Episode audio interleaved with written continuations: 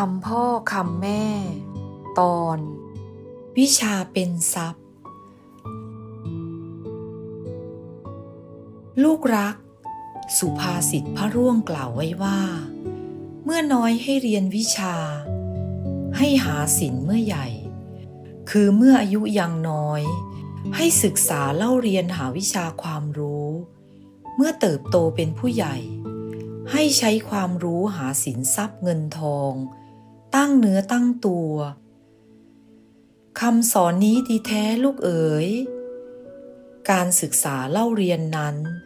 เป็นจุดเริ่มต้นที่สำคัญของคนเรา วิชาความรู้ เป็นเครื่องมือในการทำมาหากิน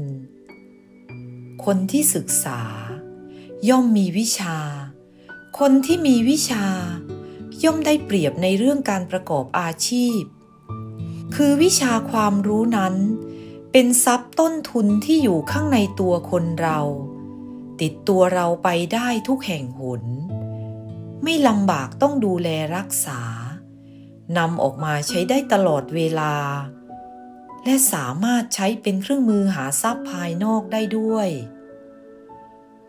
ลูกจึงควรตั้งใจศึกษาเล่าเรียนให้ดี ให้มีความรู้ให้มากที่สุด เท่าที่จะมากได้ ลูกได้วิชาความรู้ เท่ากับได้มรดกอันสำคัญไว้แล้ว แม้จะไม่ได้มรดกที่เป็นทรัพย์สินเงินทองอีก ก็สามารถจะได้ใช้วิชาความรู้หาเอาได้ มีคำกลอนที่จำไว้ได้ จึงขอฝากลูกไว้เป็นข้อคิดคำกลอนนั้นมีว่า พ่อกับแม่ไม่มีเงินทองจะกองให้ จงตั้งใจภาคเพียรเรียนหนังสือ หาวิชาความรู้เป็นคู่มือ เพื่อยึดถือเอาไว้ใช้เลี้ยงกาย